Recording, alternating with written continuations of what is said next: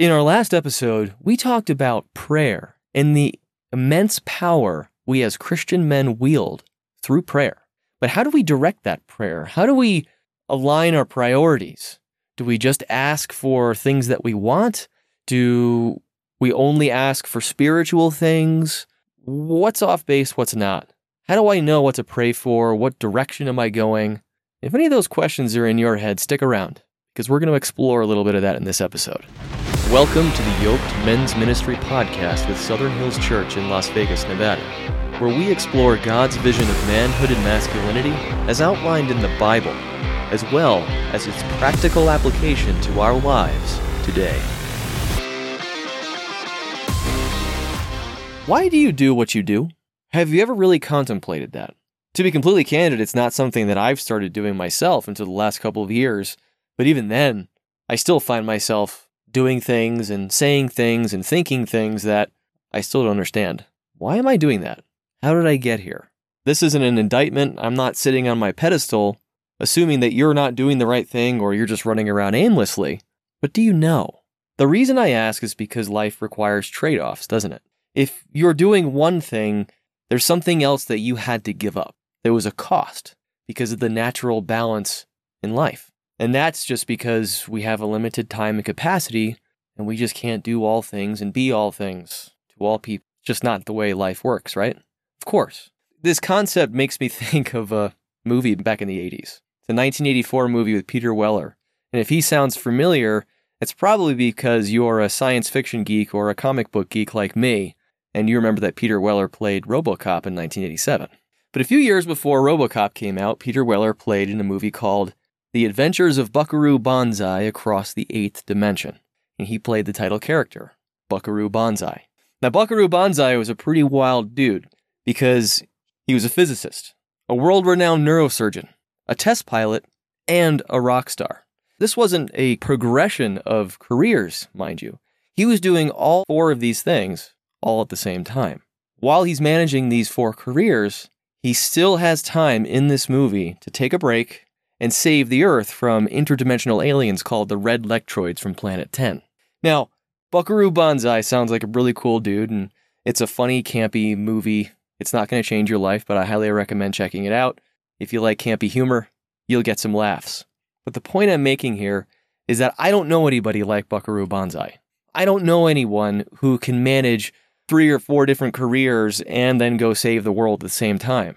I feel like most of us have trouble managing one career. Maybe we have a side gig that we're trying to nurture when we have time, but let's face it career with family, with kids, our spouse, all of that eats away at our time. And I don't know about you, but I always feel like there's never enough time in the day. As much as I love Buckaroo Banzai, as much as I'd love to be like him, I know I can't. Trade offs, right? But what happens from time to time? Even when we know where we're going, We've got our priorities straight. God's number one in our life. We've got a good relationship going with our spouse. Our kids are on the right track. Career's on the right track. Ego still tends to get in the way. And it says, no, no, no, no. You can have it all. There you are, plugging along. Something shiny comes, takes you over there. Or an obstacle is in the road on your way to your intended destination. You know where you're going. There's this darn boulder in the way. You have to take a detour. And maybe that detour creates such a wide berth from where you thought you were going. You look up, take a look around, and just ask yourself, how on earth did I get here? What am I doing? Does that sound familiar? Have you ever been there? When you know what you're doing, when you know where you're going and why, it's extremely hard to derail you. Distractions come, and they're always going to be filtered in the context of where you're going, what your mission is. That sounds great, right? But what if you don't know what your mission is?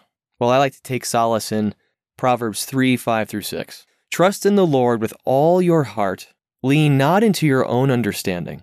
In all your ways acknowledge Him, and He will make your paths straight. He will.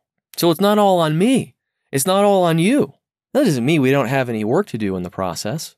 I like to say we need to work as hard as we can as if the outcome depends on our efforts but then let go of the outcome. Let God take care of that. A lot easier said than done, isn't it? Trusting the Lord with all your heart and not your own understanding. Well, gosh, How do we do that? Well, I guess it requires us to take an accounting of our lives. Are we trusting God in all ways? Is He number one? Or are we trusting in our jobs? Maybe we have an extreme faith in our pastor, our local church, our spouse. You know, my wife's got it all together. She's going to figure it out. Or maybe I'm trusting in the all American dollar and the strength that it'll always be there. If you do a quick history of currency, you know that's not going to be the case. So, why does this matter? I mean, uh, how do we take an accounting of our lives? Imagine a jar, and that's your life. We put different size objects inside that jar, and they take up space. The big rocks are the things that are the most important to us and the things that take up the most amount of our energy, time, and mental capacity. Then there's maybe a, another level out. There's small pebbles, things that maybe they're not super important, but they're important enough. Those fill in the spaces between the really large rocks. And then there's the fine sand. They're like the little simple pleasures of life. Maybe Netflix or just some mindless activity that takes up time when we just want to rest. Social media, things like that. The sand fills in the spaces between those little pebbles. Now, what happens if we just fill up our jar with sand and we spend all of our time on those frivolous things that we enjoy but don't really add value to our lives? Well, there's no room for anything else, is there? There's no room for the pebbles, let alone the really big rocks. So we have to be very, very careful in how we fill our jar, how we fill our life. So, what do we do? Well, like I said, we need to take an accounting of our lives. Maybe for you, you've got your priorities straight and you're set, you know what you're doing. Okay, great. Good, good for you. I'm happy for you. But if you're like me, it's easy to forget. It's easy to lose track of what's most important. Take God, for instance. He's supposed to be number one in our lives.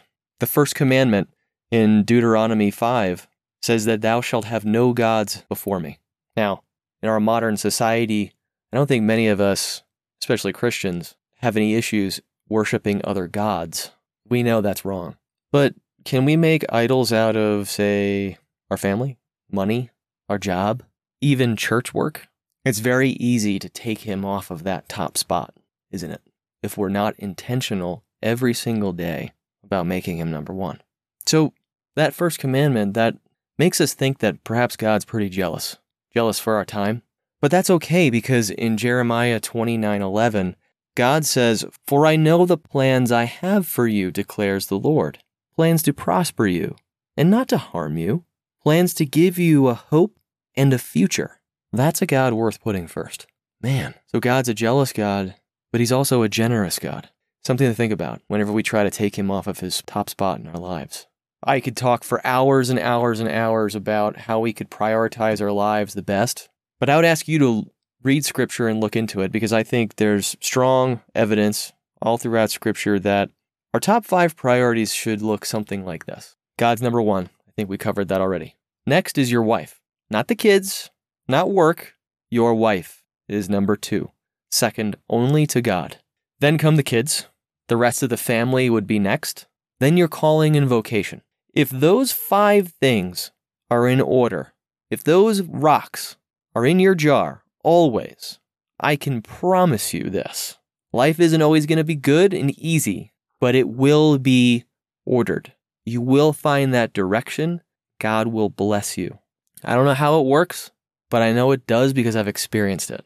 I fail all the time, but I can tell you this when I'm honestly putting God first and then the rest of these items in the right order, my life gets better and I have peace because I do believe in the promise of Romans 8:28.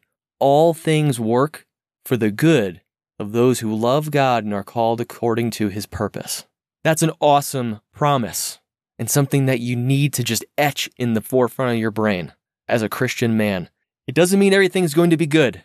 It's not saying all good things work for the good of you. No, it's saying all things. So that also means all bad things because we know that bad things are going to happen. So we're good things, but we know bad things are coming. They always do. But the promise God makes in Romans 8:28 is that all things good and bad work together for our good because we love God and we are called according to his purpose.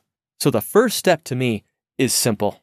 If you want direction in your life, if you want an ordered life, that is centered around God, then make your number one priority to know Him. And the way to do that is to talk to Him and to read His Word. Spend time studying the Word of God and commune with Him in prayer. Ask Him to reveal Himself to you. He will. God bless you guys. We hope you enjoyed today's episode. If you did, would you help us out by spreading the word to other men in your life? Also, please like, comment, and subscribe so we can reach more men with this content. God bless you.